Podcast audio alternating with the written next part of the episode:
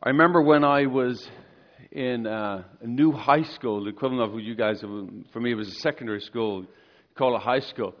And in our class, uh, we had to read out in public. We had to stand up and read. It was a history lesson or something like that. And I didn't like reading in public. So I didn't like to, to listen to the, the sound of my voice in reading. And I would get nervous. And I would worry about how I would do it. I would often stumble about it. Um, so I remember when um, I was preaching for the first time and having to read the gospel for the first time, I was nervous beyond the measure. My hands were sweating. I didn't know what to do. Now, boys and girls, do you ever have that? Do you, do you ever have to do something you're nervous about? Like what? What do you have to do? Do you, do you have to get up and does, do you guys get up in front of the morning assembly? Is that hard? And do a prayer? Who has to stand up and do the morning assembly prayer? Right? I know the, the right? Who's done? Yeah, some of you have done it. Come on. Who's done the morning assembly? Okay, and is it nerve is it nerve wracking to do that? Yes, no. Some of you no.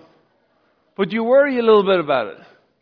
Am I going to stumble on the words? You just get up and do it. No bother. Right? So I don't know. I, I think you're, we all get a little bit anxious. Is there something that you're a little bit anxious about? What is it you're anxious about? What do you, when you have to do something, what makes you little concerned? What?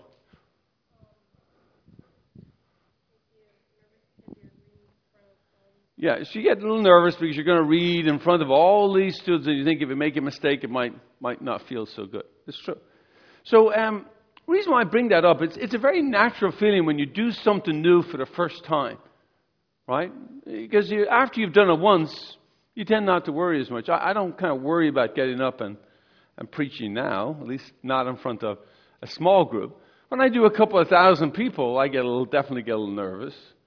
Um, but you worry about it for the first time. You think about the different possibilities, and um, and you have to uh, focus your energies in a good way. And the disciples in today's gospel are a little worried. They're, they're worried that the Lord has asked them to go and proclaim the gospel. And, and so just before this section we read today, uh, they've said to, they've kind of pushed back a little bit about what's going to exactly happen as disciples. And, and his answer today is go and proclaim the good news and don't worry about anything else. He says, look, don't even, like, you now imagine, imagine if I tell you that you're to go out, take no sack, no, no backpack, no lunch, nothing which, no water, just go. Does that make you just a little bit nervous? Like, uh, maybe my cell phone? That's what we think today, but back then it was the, they, their sack was everything. And he's saying, take nothing with you for the journey. And what he's ultimately saying to us, I will provide for everything. You don't have to worry about anything that goes on. That I will be with you at all times. And do what I've asked you to, which is proclaim the gospel. And, to now heal the sick. That's what he's saying to them. Proclaim the gospel and heal the sick. Now, we're called to do the same thing. You think that these are the 12, well, we're not called to heal the sick. Actually, we are. We're called to proclaim the gospel and heal the sick just as well. The question is, do we have those miraculous powers? Do we have powers to heal the sick? Well, we don't have the powers to heal the sick in the same way, maybe, as these amazing disciples, but we do have the power to go and to be kind to people. And it's amazing how much sickness can be healed with gentleness and kindness. Because the biggest sicknesses we have today are not the physical sicknesses, it's the emotional and spiritual sickness. If I'm alone in the schoolyard, for example, I'm alone, I'm feeling lonely, isolated, and I don't feel like I got any friends. And if you come up to me and sit down right beside me and make me feel included, that heals my sickness, my aloneness. You might think that that makes no difference. Actually, makes a huge difference or, or a stranger or a homeless person, if you just smile at them, Just smile at them. A, a person at the store, for example, who may be flustered and worried about their job and they're doing something a little, maybe not accurate, that we're gentle with them. Or if your classmate does something wrong, and you're in a group exercise, that you're, you gently correct them and not make fun of them, especially behind their back.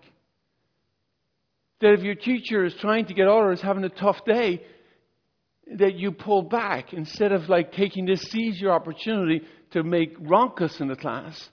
You instead realize that she's having a hard day and just be a little bit kinder that day.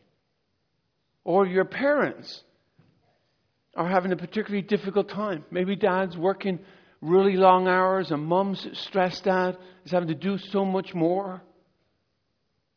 That you be, well, less, less demanding. You, you heal the sickness. You heal the hurt in the house. We have a lot more power than we think. We have a whole lot more power to heal the sickness in our society. Because we can be people who are kind, who are gentle, who are forgiving.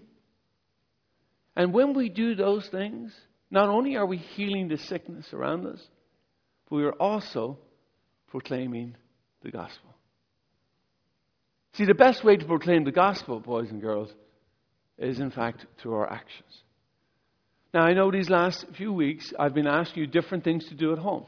One of the weeks I asked you to go home and say thank you to your mom and dad. And I think a lot of you have communicated to me through your teachers and directly that you did that. And that was really kind of cool because you saw in your parents how much they appreciated you being simply thankful. So today I'm going to ask you to find a way to heal sickness.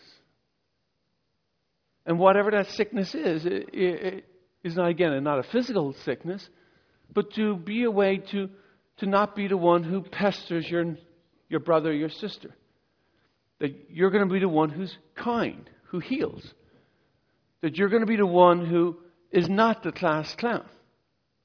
That, at least for today, you're going to be really obedient to the teacher and help the teacher to do her job and to make it a little easier today that for today or someday this week that you're going to be the one in the schoolyard who's inclusive, who cares for the one who seems to just always be a little bit awkward, always seems to have a little trouble with friends.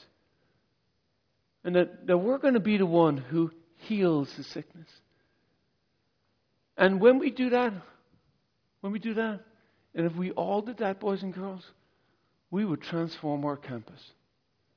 If every single one of us made the commitment to do that until we met again next Wednesday, we would have an amazing campus all week long. And it'd be kind of fun to have a campus where everyone was kind to one another. Everyone was looking out for one another. And whatever else outside our campus, but inside our campus, that we, we care for one another, that we heal the sick, we proclaim the gospel interactions.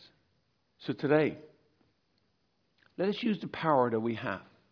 Let's not worry about what other people think. Let us worry only about being kind. And let us take nothing with us, no worries, and just simply say to ourselves, I'm going to heal the sick at home, in the classroom, in the schoolyard.